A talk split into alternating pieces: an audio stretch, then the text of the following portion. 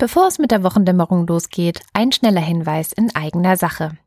Vielleicht habt ihr mitbekommen, dass seit dem Wochenende in Katowice die Klimakonferenz tagt. In unserem Podcast Klimawende, den wir von Haus 1 für Greenpeace Deutschland produzieren, geht es diese Woche auch genau darum.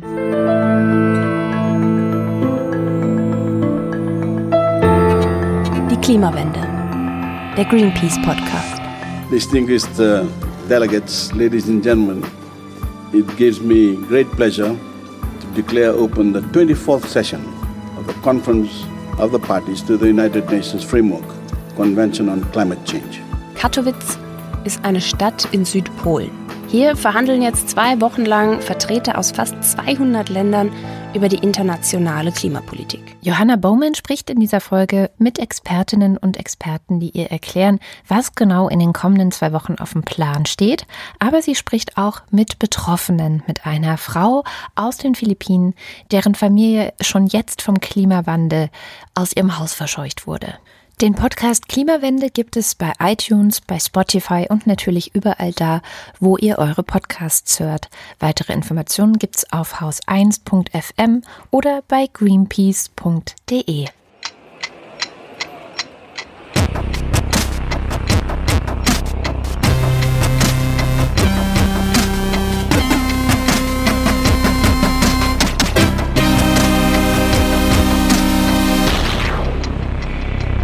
Willkommen zur Wochendämmerung vom 7. Dezember 2018 mit Holger Klein. Und Katrin Rönecke. Und die Themen dieser Woche sind.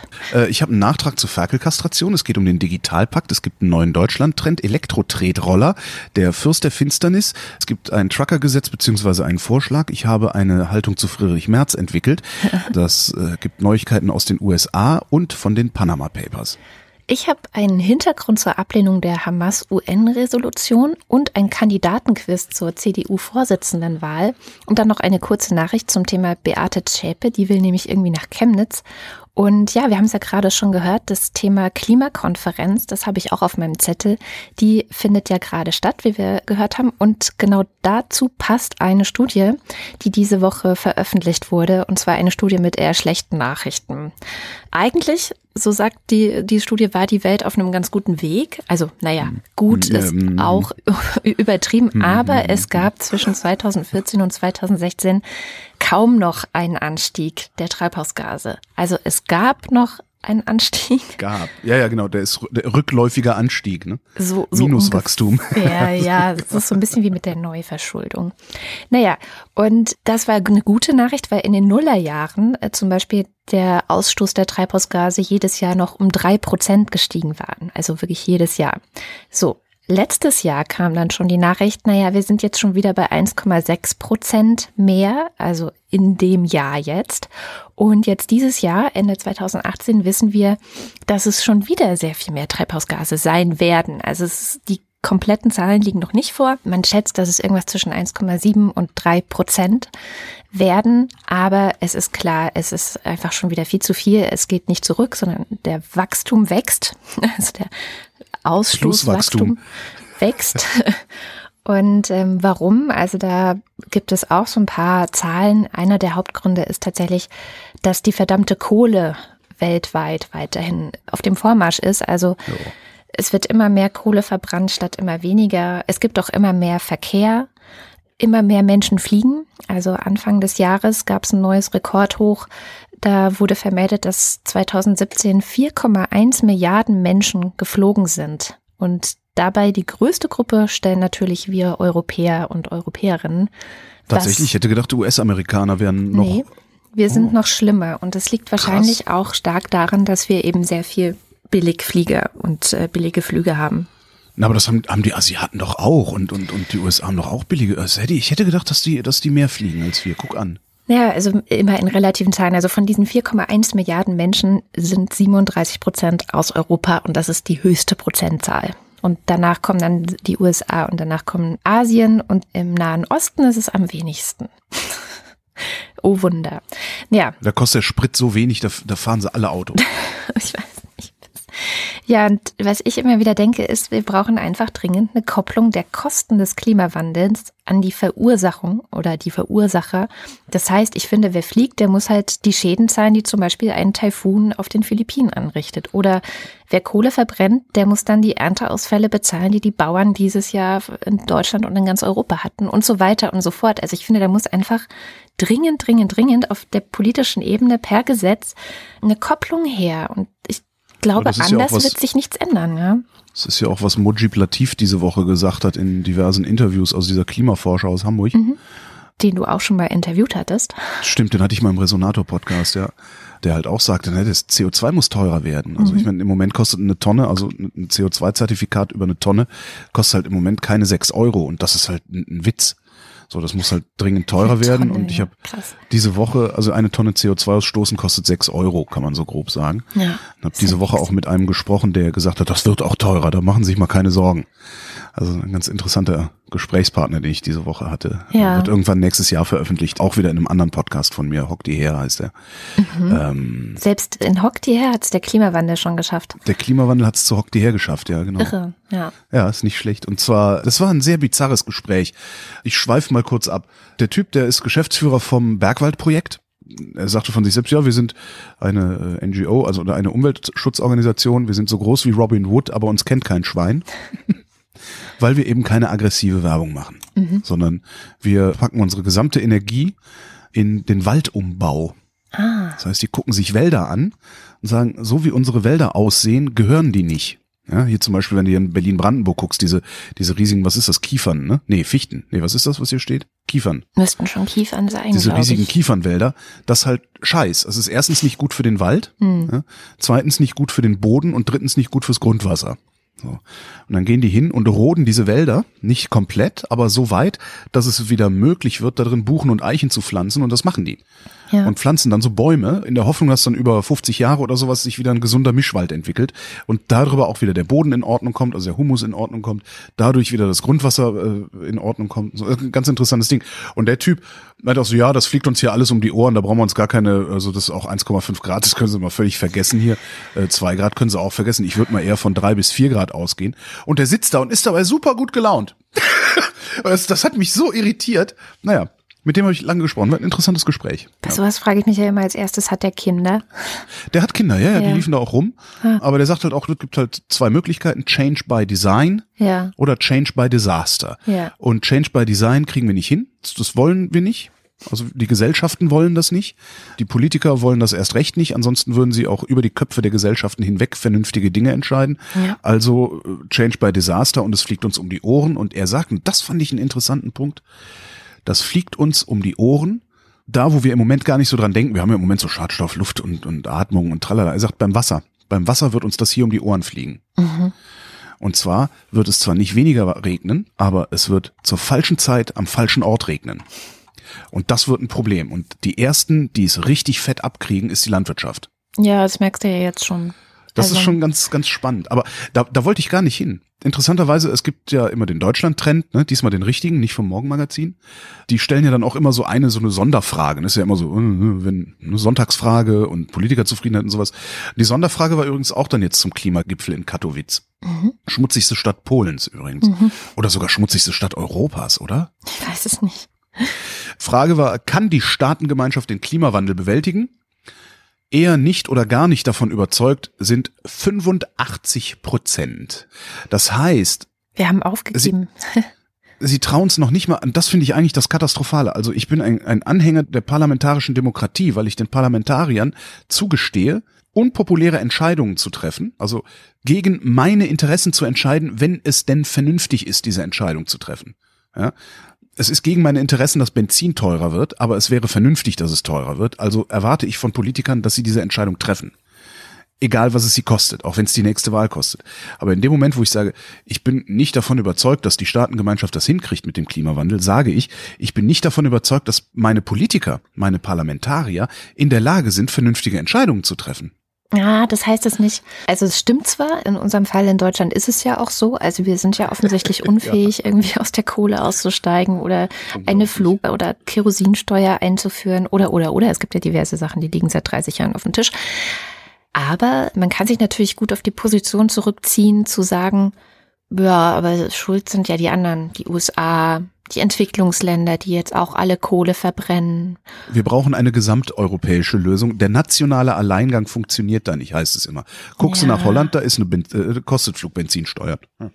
Hier guckst du nach Großbritannien, da läuft's auch viel besser. Aber das Problem ist tatsächlich, nationaler Alleingang geht nicht, aber auf EU-Ebene sind die Ziele, die vereinbart sind oder die man beschlossen hat, sage ich mal so, viel niedriger gesteckt als wir hier in Deutschland.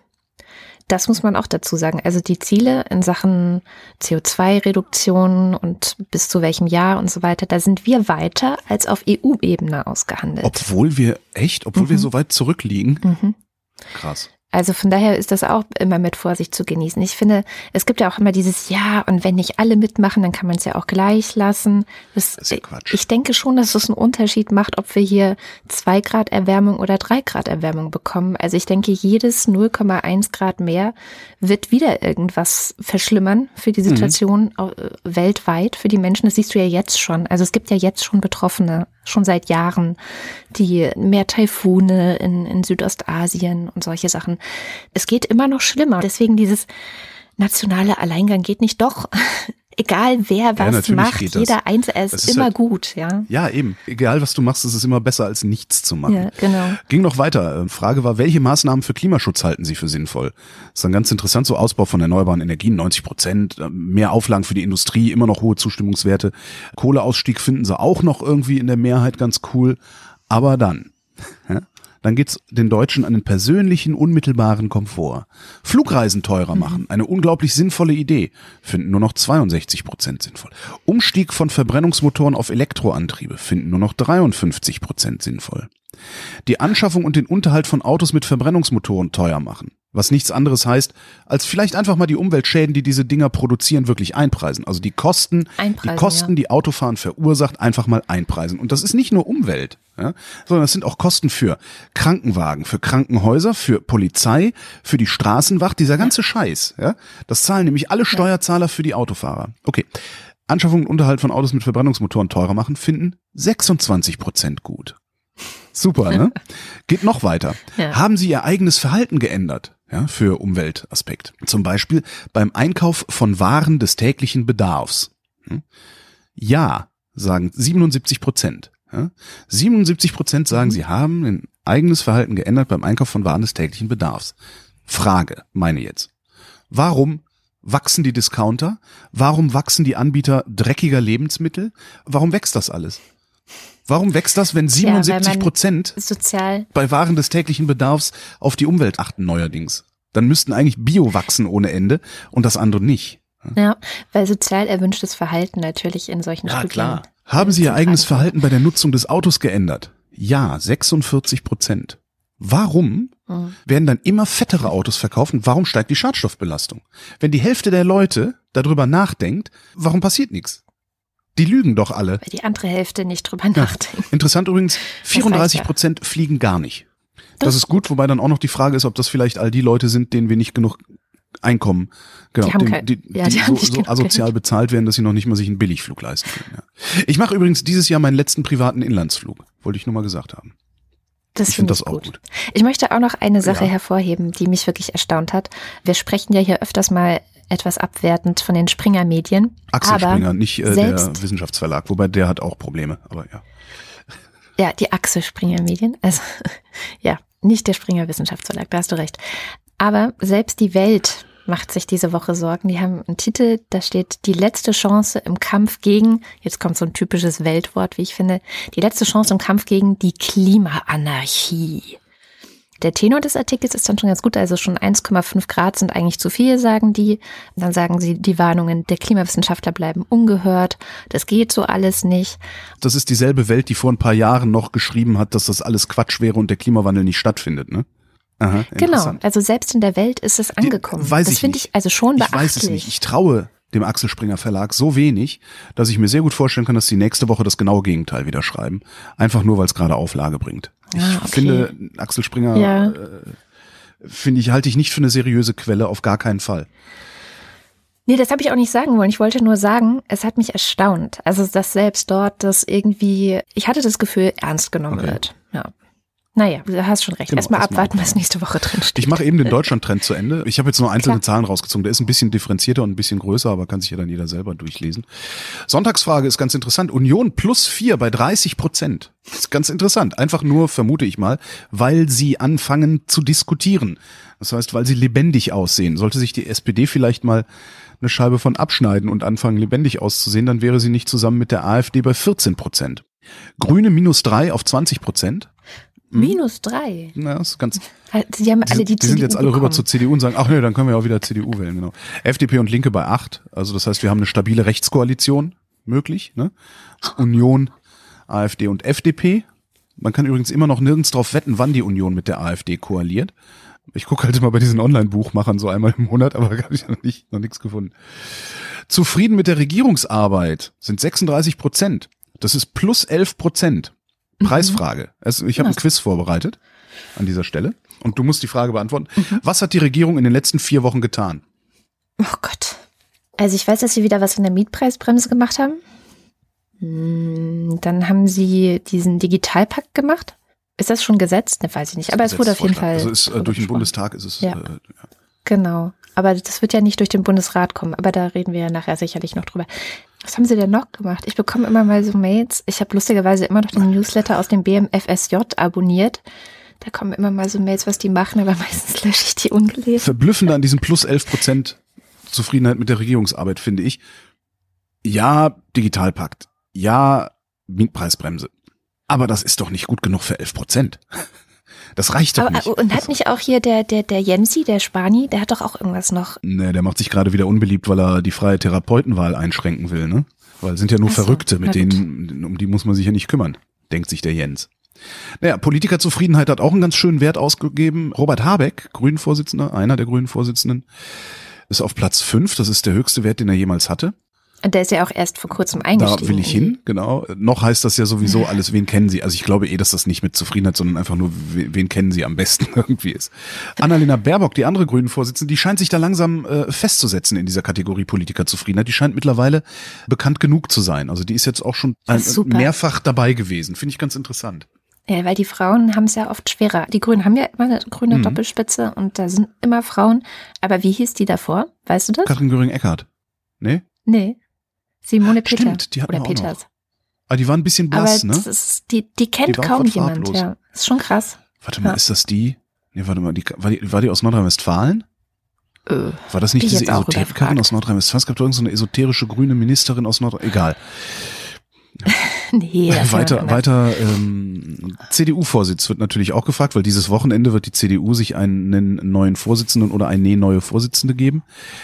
45 Prozent der Befragten wollen Annegret Kramp-Karrenbauer, 30 Prozent Merz, Spahn 10. Bei CDU-Anhängern ist die Verteilung ähnlich, äh, die Werte jeweils einen Tick höher. Außer bei Nee, Spahn, Spahn oder? 12. Ich dachte, der hat da weniger. Ja, ja. Ach so. Na gut. Soll Merkel bis zum Ende der Legislaturperiode Kanzlerin bleiben? 57 Prozent sagen ja, ist plus ein Prozent. Finde ich auch ganz interessant. Da ist dann die Verteilung nach Parteianhängern auch erwartbar bei dieser Frage. Interessant ist immerhin, natürlich AfD, 82 Prozent sagen, Merkel muss weg. Wie nennt man das? Raison d'être. 55 Prozent der FDPler sagen, Merkel soll aufhören. Ja, die AfD Was? und die FDP sind die einzigen Parteien, deren Anhänger mehr als die Hälfte sagen, Merkel sollte aufhören. Vielleicht sagt uns das ja auch irgendwas, keine Ahnung. Ja. Würde ich mal genau. drüber nachdenken. Und damit ich bin grad ich sagen. eigentlich auch schon fertig mit diesem Ding. Wobei, jetzt ist ja CDU-Parteitag in Hamburg dieses Wochenende. Sie werden äh, Karrenbauer oder Merz wahrscheinlich wählen. Lustig fände ich, wenn sie Spahn wählen würden als Vorsitzenden. Weil sowohl Karrenbauer als auch Merz sind so sicher, dass einer von beiden das wird, dass ich es einfach sehr lustig fände, wenn Spahn das würde. Und es würde der Union vielleicht auch ganz gut tun, wenn ein 40-jähriger Parteivorsitzender werden würde. Jetzt mal von den, von den Ja, Positionen, das- vollkommen das abgesehen sein. von den Positionen, da bin Genau. ich mit keinem von diesen dreien zufrieden. Aber ich muss sie ja auch nicht wählen. Strukturell fände ich das, glaube ich, ganz witzig, wenn der Spahn CDU-Vorsitzender würde. Was aber viel interessanter war diese Woche. Ich war diese Woche ja eine Woche in Bayern unterwegs mit 1800 Kilometer im Auto gesessen in fünf Tagen. Habe also sehr viel Radio gehört Oh und sehr viel von und über Friedrich Merz gehört. So Zitate, O-Töne, Berichte, tralalalalala. Und irgendwann sitze ich so im Auto und der dachte, der Typ ist ein Blender. Ich glaube, Friedrich Merz ist ein Blender.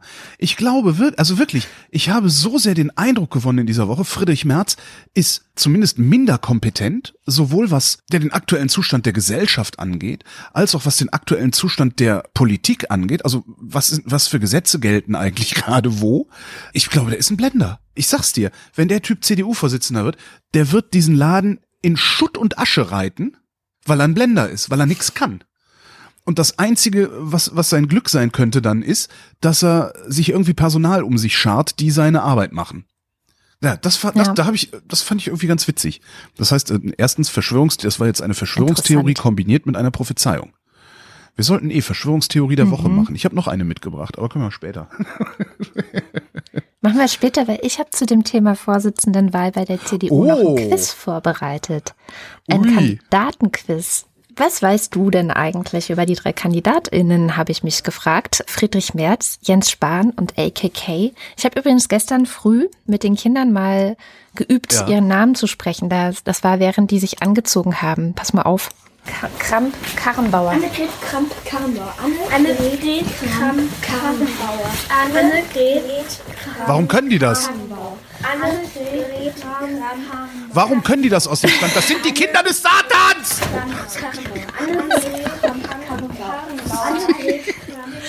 Ja, es war dann auch tatsächlich so, dass meine Tochter hat dann gestern Abend erzählt, dass sie in der Schule rumgerannt ist und beim Fußballspielen draußen immer gerufen hat, Annegret Kramp-Karrenbauer, Annegret Kramp-Karrenbauer. Und jetzt, ja, du musst jetzt sehr, du musst jetzt sehr stark sein, Katrin. Deine Kinder ja, werden ja. CDU-Wähler werden.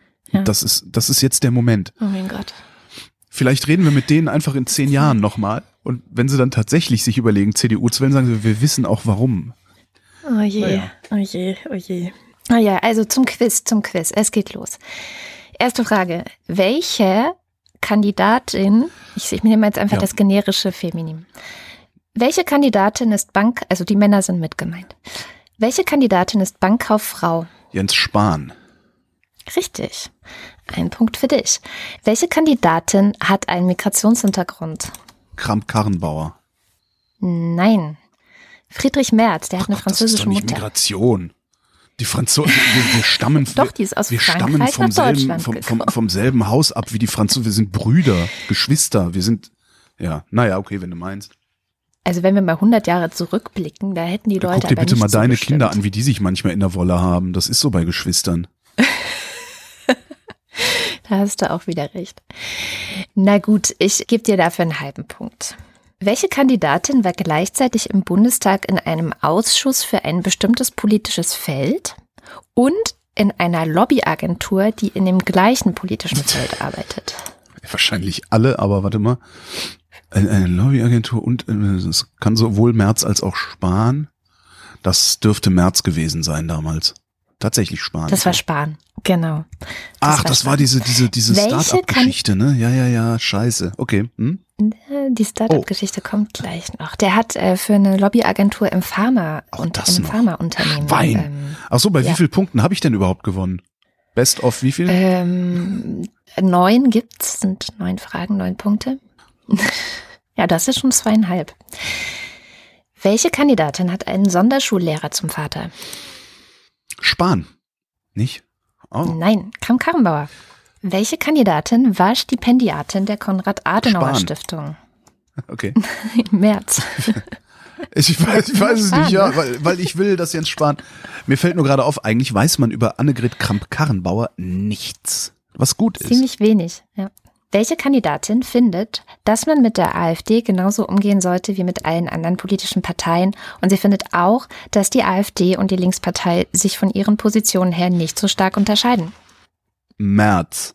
Spahn. das. Nee. Ach was. Kramp Karrenbauer. Ah. Ja. Und zwar mit einer saarländischen Perspektive. Sie hatte dadurch auch etwas mehr mit Oskar Lafontaine zu tun und sie meinte dann so, naja, also wenn ich mir anschaue, was der so redet, dann okay. ist das jetzt auch nicht so weit weg von dem, was die AfD so sagt. Welche Kandidatin war gleichzeitig Staatssekretärin im Finanzministerium und hat Beteiligungen an einer Finanztechnologiefirma gehabt, die unter anderem eine Software für die Abgabe von Steuererklärungen ja, entwickelt? Richtig.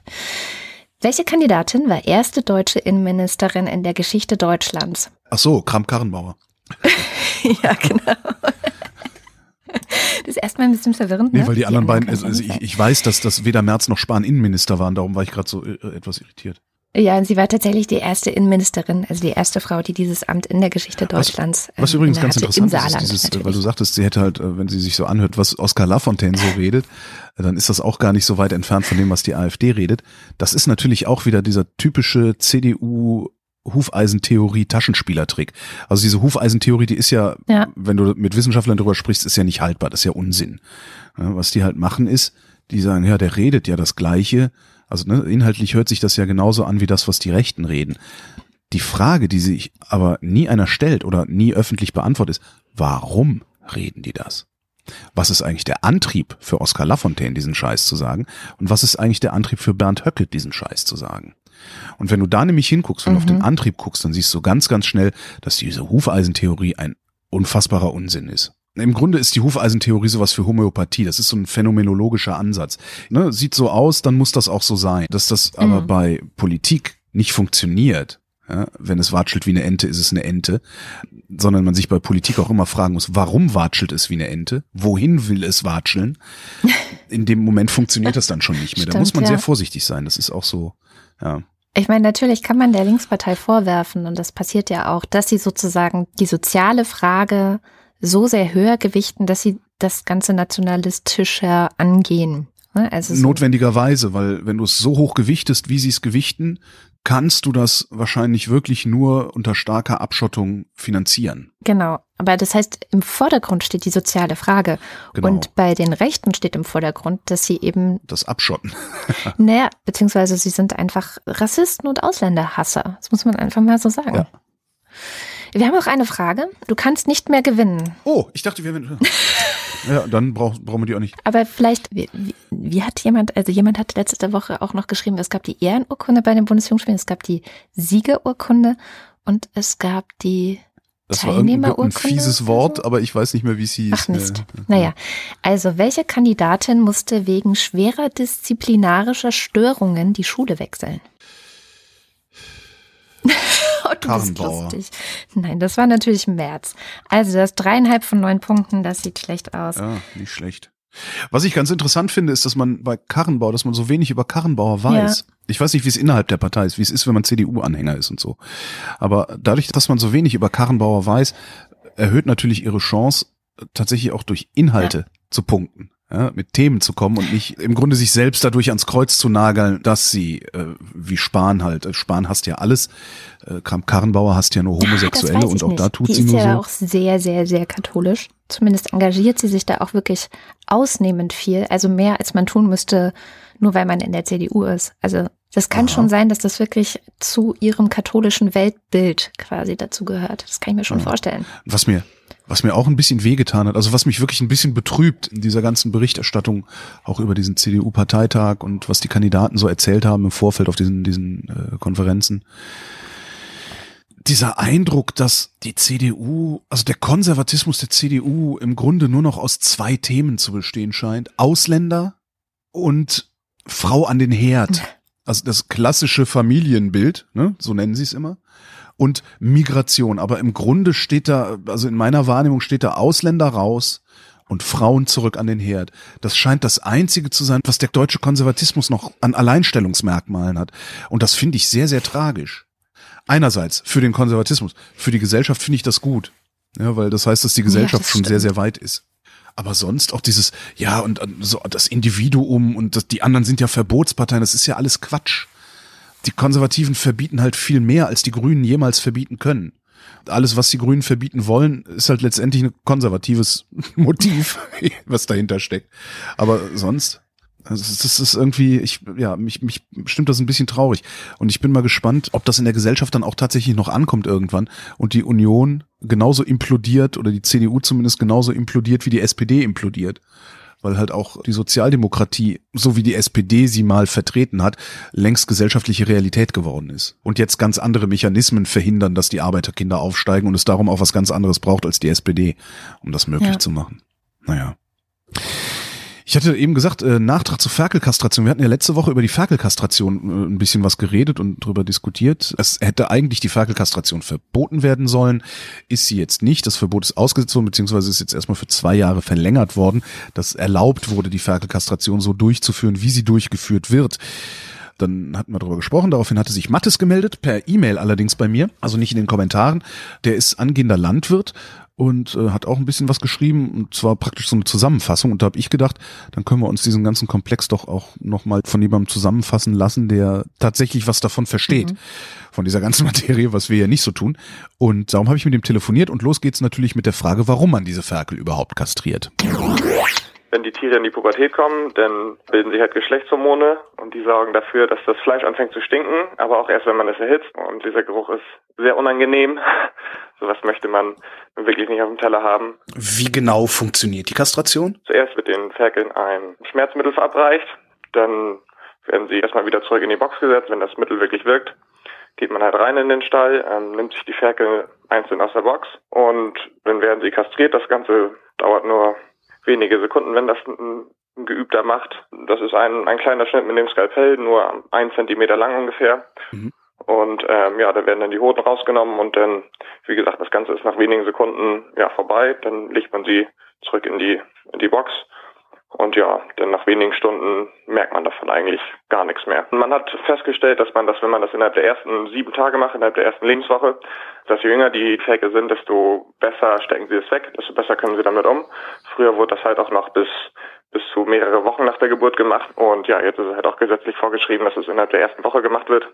Klar, es ist natürlich ein Eingriff, es ist Stress für die Tiere, wobei man sagen muss, eigentlich ist fast der größte Stress, dass man die Tiere in die Hand nimmt, sie für eine Zeit von der Sau trennt, aus der gewohnten Umgebung herausnimmt. Das ist eigentlich so auch schon ein großer Stress und ein großer Eingriff.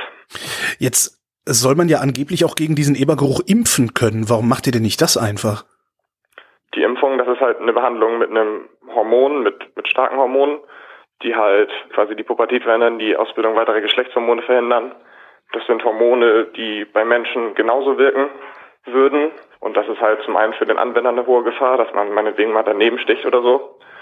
Und andererseits, weiß ich nicht, halte ich es nicht für, für zielführend, die Hälfte aller Schweine in Deutschland mit Hormon zu behandeln, weil ja die Nebenwirkungen ja doch sehr schwer abzusehen sind, ob es nicht auch vielleicht für den Konsumenten irgendwelche Nebenwirkungen hat dass diese Eber, diese Ferkelkastration weiter so stattfinden darf wie bisher. Das haben sie jetzt um zwei Jahre verlängert. Was wird danach passieren? Das ist halt die Frage. Eigentlich war ja der Plan, dass man ähm, oder der Wunsch der Politik war, dass man die richtig betäuben muss, richtig unter Narkose setzen muss. Aber naja, das, das größte Problem so für die Durchführung an sich ist, dass es zurzeit halt ein Tierarzt machen muss und das einfach von den Tierärzten nicht zu leisten wäre, weil das Kastrieren ist halt ein Eingriff, der täglich tausendfach in ganz Deutschland ähm, durchgeführt wird. Und wenn da jedes Mal ein Tierarzt dabei sein müsste, das ist, ist einfach nicht zu leisten. Und da, ja, zurzeit gibt es einfach keine, keine guten Alternativen, wie man das noch besser oder ja noch besser fürs Tier machen könnte. Und deswegen muss man halt Alternativen suchen. Es gibt gar keine Alternativen, noch nicht mal was irgendwie was Abwegiges, was diskutiert wird? Ähm, es gab Versuche mit einem dass man quasi die Eber ganz normal mästet. Und da dieser Geruch nicht bei allen Schweinen auftritt, gab es ähm, ja oder gibt, kann, könnte man das im Schlachthof prüfen, ob die Schweine den Geruch haben. Das hat man elektronisch versucht zu lösen über einen, einen Computer, über Sensorik. Das haut nicht hin bisher. Ähm, das Einzige, was funktioniert, ist, dass es gemacht wird von Menschen, von Frauen, weil die da einen äh, besseren Geruchssinn für haben und die dann da quasi am, am Schlachthof am Band stehen und jede Schweinehälfte punktuell einmal erhitzen und riechen, ob es stinkt oder nicht. Und ja, das ist aber auch ein Problem, weil man das halt nicht ewig machen kann, weil der Geruchssinn dafür abstumpft und ja, ist halt auch unangenehm, unangenehme Arbeit. Eine weitere Alternative wäre, dass man sie früher schlachtet. Das ist vom Handel aber nicht gewünscht, weil halt ja die Schweine mit einem geringeren Gewicht und halt werden halt auch kleiner, die Edelstücke werden kleiner, die Koteletts werden kleiner. Das möchte der Handel nicht oder das möchte der Verbraucher im Endeffekt vielleicht auch nicht. Schwer zu sagen, wer da jetzt da ist, der da die Entscheidung trifft. Wie machen das denn eigentlich diese Landwirte, die artgerechte Tierhaltung machen? Nee, bisher gibt's wie gesagt, außer den, der Hormonspritze eigentlich kein Weg dran vorbei. Und das wird halt auch im, im Ökolandbau genauso gemacht. Entweder macht man quasi Ebermast oder man, man ja, an, eigentlich werden die alle kastriert, egal bei welcher Haltungsform. Ja, hat er noch gesagt, dass ähm, 10% der Eber von diesem Ebergeruch betroffen sind. Und was man dann halt machen würde, wenn man das im Schlachthof machen würde, also mit, diesem, mit dieser Geruchsprobe, was ich auch ganz witzig finde, dass Frauen das eher riechen als Männer. Man würde dann halt 10% der Tiere, nachdem man sie gemästet, also nachdem man sie aufgezogen hat, wegschmeißen. Auch mal ganz interessant.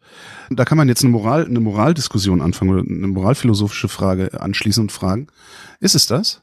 Ist es sinnvoller, alle Tiere zu belästigen, ja. statt nur zehn Prozent der Tiere ja, es ist hinterher wegzuwerfen. Und zwar, er hat nämlich Quatsch erzählt. Also meiner Meinung nach. Nach allem, was ich weiß, ist deine Quelle unzuverlässig. Ja. Tut mir leid. Aha. Der ist Landwirt. Ja, ja. Ich habe äh, im Deutschlandfunk nämlich ein Interview gehört mit Professor Karl-Heinz Waldmann, Direktor der Klinik für kleine Klauntiere an der Tierärztlichen Hochschule Hannover. So. Mhm. Und den haben sie auch gefragt, gibt es eigentlich andere Möglichkeiten außer diese Kastration? Und der hat gesagt, es gibt diese Impfung und diese Impfung greift in den Hormonhaushalt des Tieres ein. Und dann sagt er, ich mhm. zitiere, Allerdings werden keine Hormone appliziert. Das muss man deutlich sagen. Der Verbraucher mhm. braucht keine Sorge zu haben, dass er in irgendeiner Weise belastetes Fleisch durch Hormone oder ähnliches aufnimmt. So ist das nicht. Die Tiere müssen zwar zweimal geimpft werden, einmal relativ früh und dann später nochmal, also einige Wochen vor der Schlachtung. Und da wird der Hormonkreislauf, der Sexualhormonkreislauf gehemmt bei diesen Ebern eben, die das bekommen haben und die Hoden bilden sich zurück und am Ende hat der Körper, ist im Grunde wie wenn er kastriert worden wäre. So. Mhm. Und er sagt, dass dieses Verfahren, das gibt es bereits in vielen Ländern der Welt und das ist sozusagen ein Mythos, was dein, tut mir echt leid, Landwirt da erzählt hat. Ist ja, ist ja ganz interessant, weil möglicherweise ist in der Landwirtschaft gar nicht bekannt, dass es ein Mythos ist. Ich meine, wir rennen ja alle mit solchen genau. Mythen rum. Er sagt eben, dass diese ganzen Argumente wissenschaftlich einfach nicht haltbar sind. Und es gibt in den anderen Ländern, wo das Verfahren angewendet wird, gibt es auch Umfragen, wie das akzeptiert ist in der Bevölkerung. Ja. Und er sagt, wenn die Bevölkerung Bevölkerung entsprechend aufgeklärt ist, also weiß, was da passiert und was nicht passiert, dann ähm, nehmen sie dieses Fleisch genauso oder akzeptieren sie das genauso, beziehungsweise bevorzugen es sogar ähm, gegenüber kastrierten Tieren. Mhm. Ja. Ja, schönen Dank. Tut mir leid. Danke fürs Zuhören. Ja. Ja gut, dann, dann hatte ich hier noch einen Told You. Ja. Told, Told You. you. Ähm, Digitalpakt. Wir hatten ja die Grundgesetzänderung in der letzten Sendung. Da habe ich gesagt, die Länder werden da wahrscheinlich was gegen haben, weil die äh, Länder ja notorisch dafür sind, Bundesmittel Zweck zu entfremden. Das heißt, Geld, was man ihnen in treuem Glauben überlassen hat, für irgendwas auszugeben, wofür man es ihnen nicht überlassen hat, stellt sich raus. Die Bundesländer, also der Bundesrat, will diese Grundgesetzänderung stoppen. Sie verklausulieren das Wortreich, aber ich bilde mir ein, vielleicht auch nur, weil ich da eine schöne Verschwörungstheorie sehe. Ich bilde mir ein, rausgehört zu haben, dass sie das Geld haben wollen, aber darüber keine Rechenschaft ablegen müssen wollen. Mhm. Ja.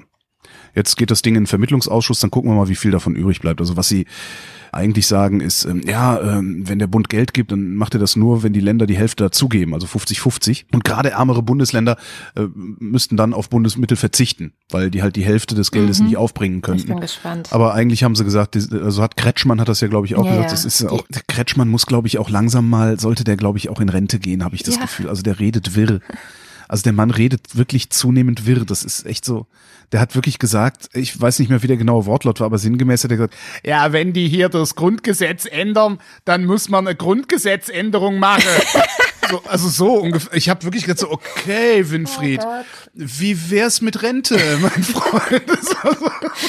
Ja. Die können doch nicht das Grundgesetz ändern wollen, um dann das Grundgesetz ändern. ja, Entschuldigung. Das war ein bisschen. Hm. Ich habe noch ein Thema, was mich sehr beschäftigt hat heute Morgen erst. Das ist ganz frisch.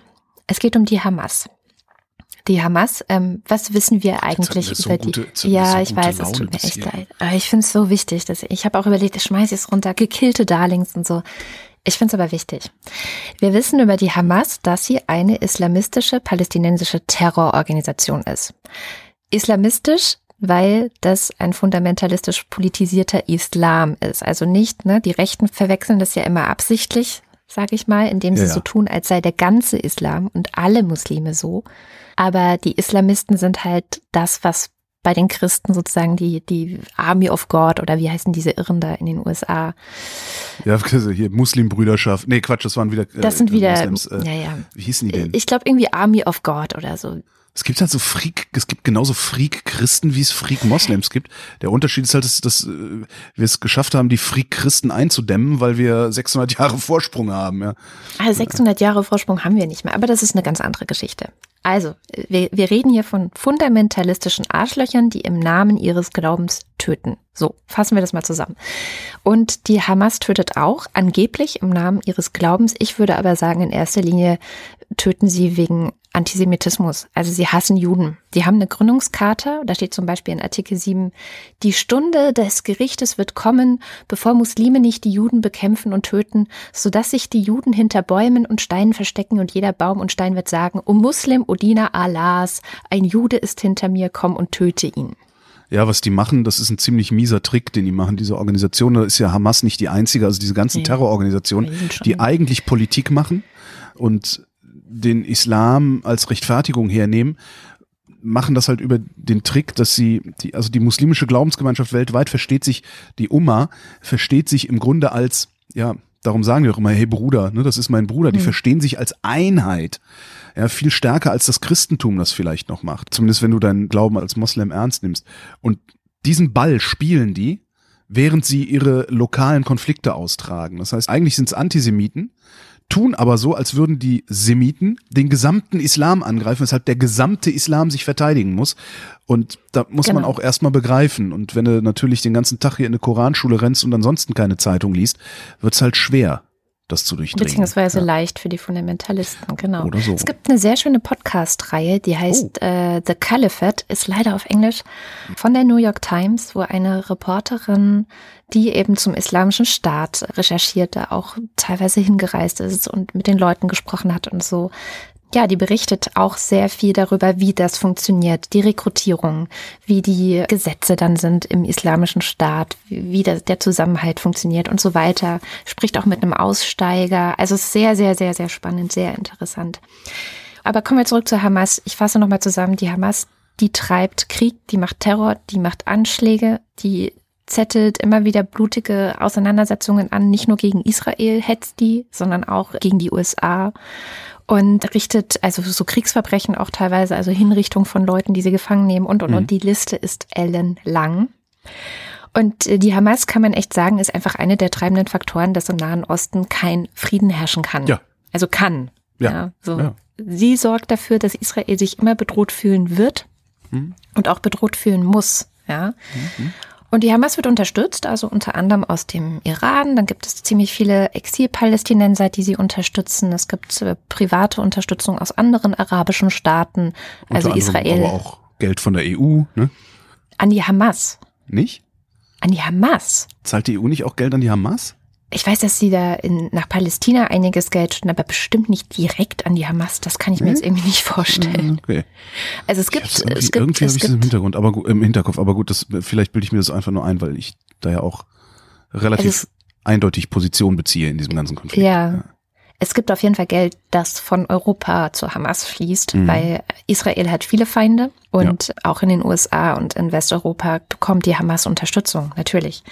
Warum erzähle ich dir das eigentlich alles?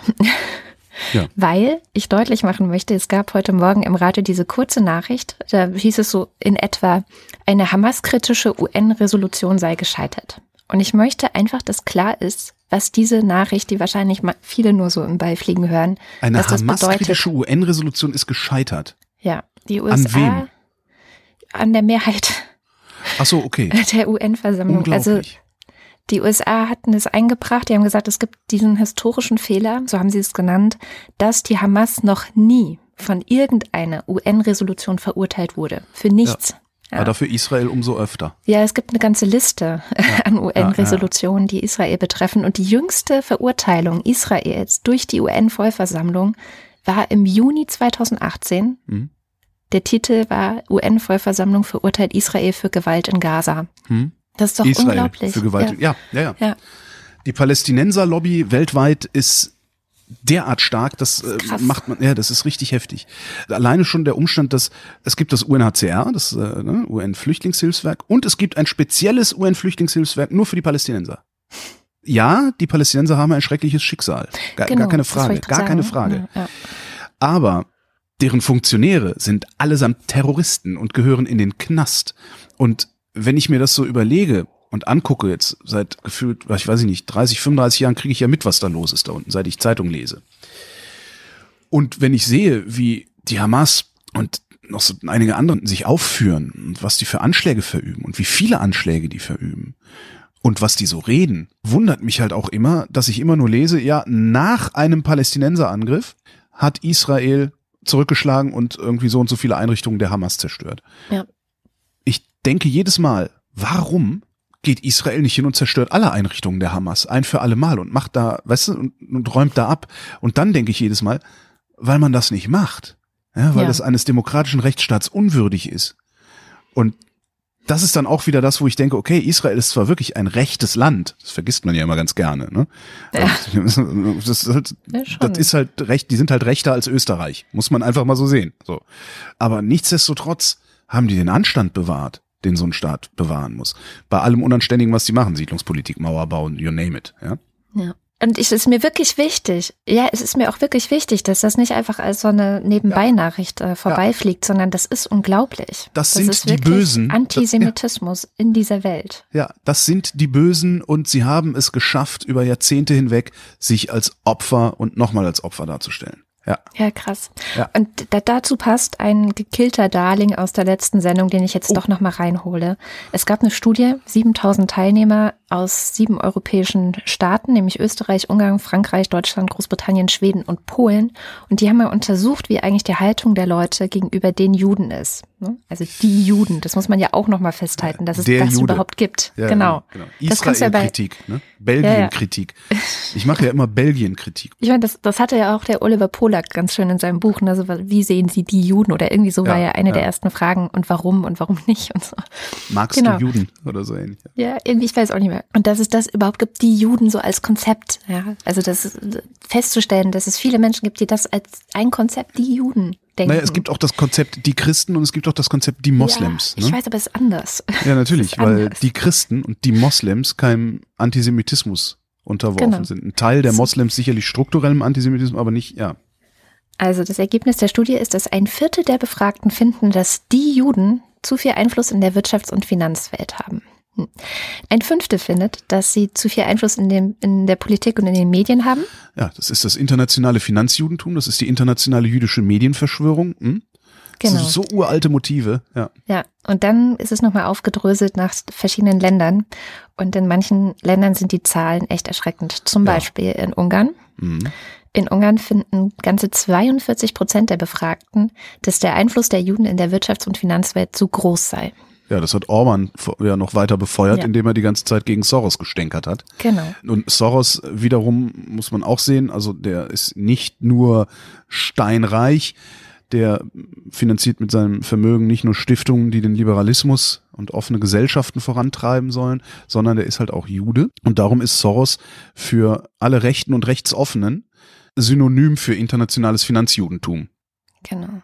Ja, das ist äh, auch was, wo, wo ich immer wieder auch ein bisschen erstaunt bin, dass selbst Leute, die, die wirklich gut informiert sind, teilweise fragen, was, was, was haben die denn eigentlich immer alle mit Soros? Was, Ja. was ist denn mit dem? Und ich sag so, ja, der ist, der, ist, der ist reich, der ist Jude und der ist für eine offene Gesellschaft. Ja. Das reicht das halt. ist, ne? das reicht halt, ja, ja, ja.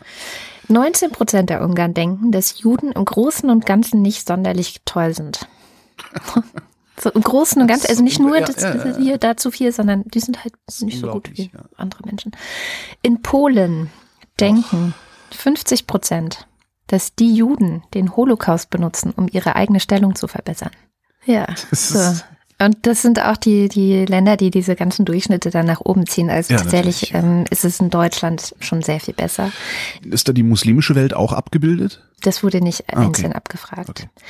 Alle Ergebnisse der Studie kann man bei CNN nachlesen und das verlinke ich einfach auf äh, Wochendämmerung. Das heißt, in die arabischen Staaten haben die gar nicht geguckt mit der Studie oder, oder wie? Nee, oder nur was? Europa. Ach, Das nur waren Europa. Nur okay, sieben ah, klar, europäische okay, okay. Staaten. Ah, okay, Genau. hatte, ich, hatte ich nicht mitgekriegt. Okay. Das ist wirklich nur Antisemitismus in Europa. Ja. Ich Ich empfehle da immer wieder gerne das Buch von Esther Shapira und ihrem Mann. Israel ist an allem schuld. Man muss sich nur mal die Medienberichterstattung über Israel angucken. Ich spitze mal zu, es ist halt praktisch nie so, dass irgendwo steht, Hamas hat wieder 100 Raketen auf Israel abgeschossen und Israel hat sich gewehrt. Sondern da steht dann halt, Israel führt Militärschlag durch. Der passierte nachdem irgendwie, das kommt dann so im, im zweiten Satz. Also die, die ganzen Schlagzeilen, die sich mit diesem Nahostkonflikt beschäftigen, neigen immer und immer wieder dazu, Partei für die Palästinenser zu ergreifen. Also die haben schon echt super Lobbying betrieben über die Jahrzehnte. Die sehen halt aus wie Opfer. Und zwar ja. ausschließlich wie Opfer. Ja. ja. Ich habe auch noch einen, den mache ich aber kurz, also der wäre eigentlich ziemlich lang. Das ist ein ganz interessanter Effekt. Ich bin 1800 Kilometer Auto gefahren diese Woche und wenn du viel auf der Autobahn bist, siehst du viele LKW. Ja. Und das Sein bestimmt das Bewusstsein. Ne? Also hat mich auf einmal interessiert, wie geht's eigentlich den Lkw-Fahrern? Und wie es der Zufall will, hat der Rat der Europäischen Union, der sogenannte Ministerrat, ein Gesetz beschlossen, das Fernfahrer vor Ausbeutung und Lohndumping schützen soll.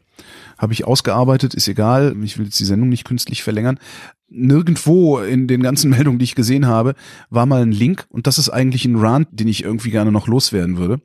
Also praktisch eine Medienkritik. Ich habe mich nämlich, nachdem ich mich dafür interessiert habe, wie will der Ministerrat das eigentlich machen, das Ding muss auch noch ins Europ Europaparlament und so, also nachdem ich mich gefragt habe, wie will der Ministerrat das eigentlich machen, war ich nicht in der Lage, einen schnellen Link zu finden, um nachzulesen, was der Ministerrat da eigentlich beschlossen hat. So, habe ich mich also mal auf die Suche gemacht. Hat ein bisschen gedauert, also hat mich eine Viertelstunde Zeit gekostet oder wahrscheinlich auch noch fünf Minuten. So, und jetzt kommt wieder die Grundsatzkritik an den Kolleginnen und Kollegen Journalisten. Wenn ihr doch sowieso schon im Web veröffentlicht, im Web, ja, World Wide Web, das ist das Ding mit den Hyperlinks. Wenn ihr da schon veröffentlicht, warum um Gottes Willen veröffentlicht ihr nicht gleich auch die Quellen dazu, damit jeder, der will, das nochmal im Detail nachlesen kann? Das ist die einfachste Lösung, ein bisschen mehr Transparenz in die Arbeit zu bringen, ein bisschen Werkstattbericht zu liefern, ja, damit die ganzen Lügenpresse-Leute damit die einfach mal die Fresse halten. Die schreiben nämlich Lügenpresse, weil ihr eure Quellen nicht veröffentlicht. Und ich kann das verstehen, wenn das irgendwie vertrauliche Quellen sind, ja, äh, oder wenn das äh, erfahrungsbasiert ist, so wie diese Terrorismusexperten. Die machen seit zehn Jahren nichts anderes, die haben einen gewissen Erfahrungsschatz und den bringen die ein. Den kann man keine Quelle veröffentlichen. Aber wenn es darum geht, dass der Ministerrat der Europäischen Union was beschlossen hat, dann macht doch einen Link dahin.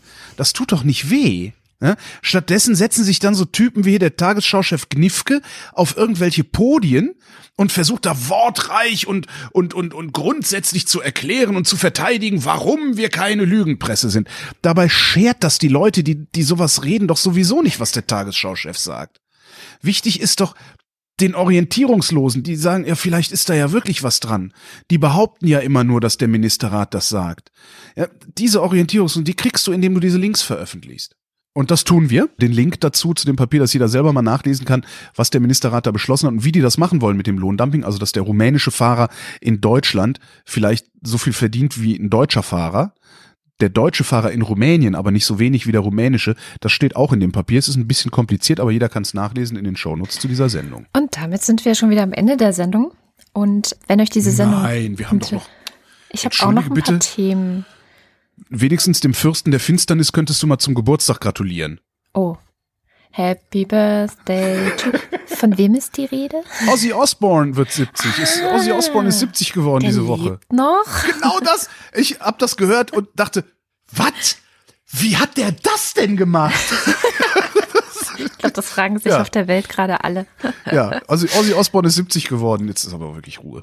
Dann sind wir auch wirklich am Ende der Sendung. Und wenn euch die Sendung gefällt, dann denkt daran, dass wir ein hörerfinanziertes Angebot sind. Das heißt, wir nehmen auf verschiedenen Wegen Geld für unsere Arbeit von euch entgegen und alle diese Wege findet ihr auf wochendämmerung.de. Eine der Möglichkeiten ist, ein Abo auf Steady abzuschließen. Das geht bei 2,50 Euro im Monat los und wer uns besonders stark unterstützt, das sind die Ultras und der Fanclub.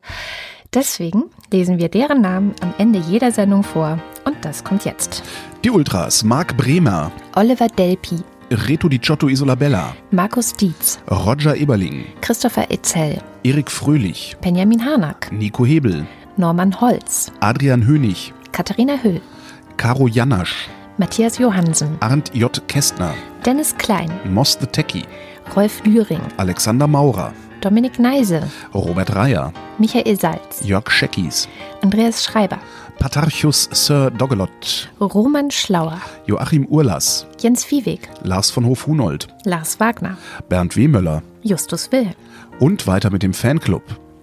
Johannes Bauermann, Miriam Bechtle, Florian Beisel, Simone Blechschmidt, Andreas Bockisch, Alexander Bonsack, Jan Böske, Birgit Bülow, Felix Bültmann, Hans Damhorst, Christoph Dierberg, Jan-Peter Drechsler, Elina Eickstedt, Sebastian Flügge, Oliver Förster, Tamino Frank, Wolfgang Fröhlich, Helge Georg, Ralf Gerst, Anne Gesch, Anja Klage, Burkhard Gnivos Benjamin Großmann. oder Gniwosch. Ich werd's nie lernen. Tja, ich weiß auch nicht. Hier, Burkhard, sag doch mal. Dorian Grunewald, Ricardo Guatta, Jan Heck, Christoph Henninger, Tobias Herbst, Fabian Hömke, Andreas Jasper, Philipp Kaden. Jasmin Kizilirmak. Klingt türkisch. Ist es ein Kizilirmak oder ein Kizilirmak? Wahrscheinlich ist es türkisch. Wie würde man das auf türkisch aussprechen? Ähm, ich weiß nicht genau, wo ich die Is setzen würde. Ich würde aber eher sagen, es ist ein Kizilirmak.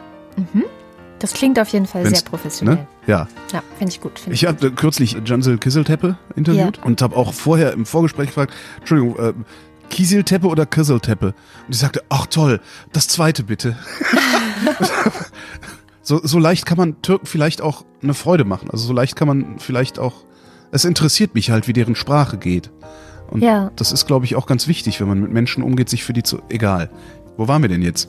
Bei Jessica und Tibor Köstel, Markus Krause, Stefan Krause, Magali Kreuzfeld, Thomas und Corina, Oliver Kohlfink, Michael Lamitz, Clemens Langhans, Sebastian Lenk, Florian Link, Heiko Linke, Sabine Lorenz, Ines und Mike Lüders, René Ludwig, Thorsten Lüdenschloss, Nicole Mebius, Martin Meschke, Robert Meyer, Klaus Mitschka, Johannes Möller, Johannes Müller, Anna Neubauer, Thorsten W. Noll, Oliver Paulsen, Gregor Pich, Josef Porter, Thilo Ramke, Frank Rehme, Christian Rohleder, Pia Römer, Sven Rudloff, Rutrutz, Jürgen Schäfer, Christina Schönrock, Niklas Schreiber, Jens Sommerfeld, Marie Stahn, Christian Steffen, Ines und Tina, Eli und Johann, Martin Unterlechner, Fabian Fensken, Andrea Vogel, Yannick Völker, Nies Wechselberg, Linda Wendisch, Michael Wesseling, Maren Wilhelm, Markus Wilms, Tobias Wirth, Luisa Wolf, Stefan Wolf. Christopher Zelle. und Uwe Zieling.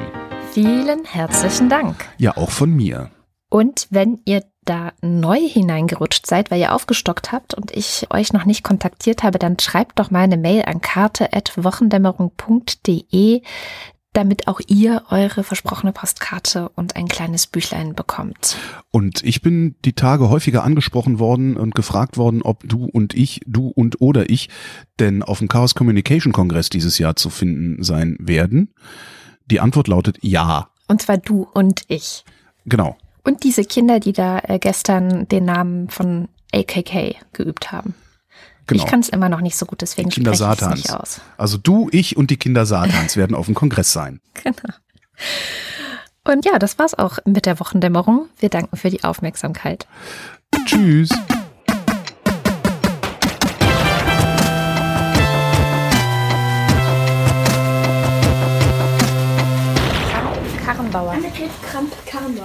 Annegret Kramp-Karrenbauer. Annegret Kramp-Karrenbauer. Annegret Kramp-Karrenbauer. Annegret Kramp-Karrenbauer. Annegret Kramp-Karrenbauer. Annegret Kramp-Karrenbauer. Die Wochendämmerung ist ein Podcast von Haus 1. Es sprachen Holger Klein und Katrin Rönecke. Musik Olli Kraus. Weitere Infos auf haus1.fm.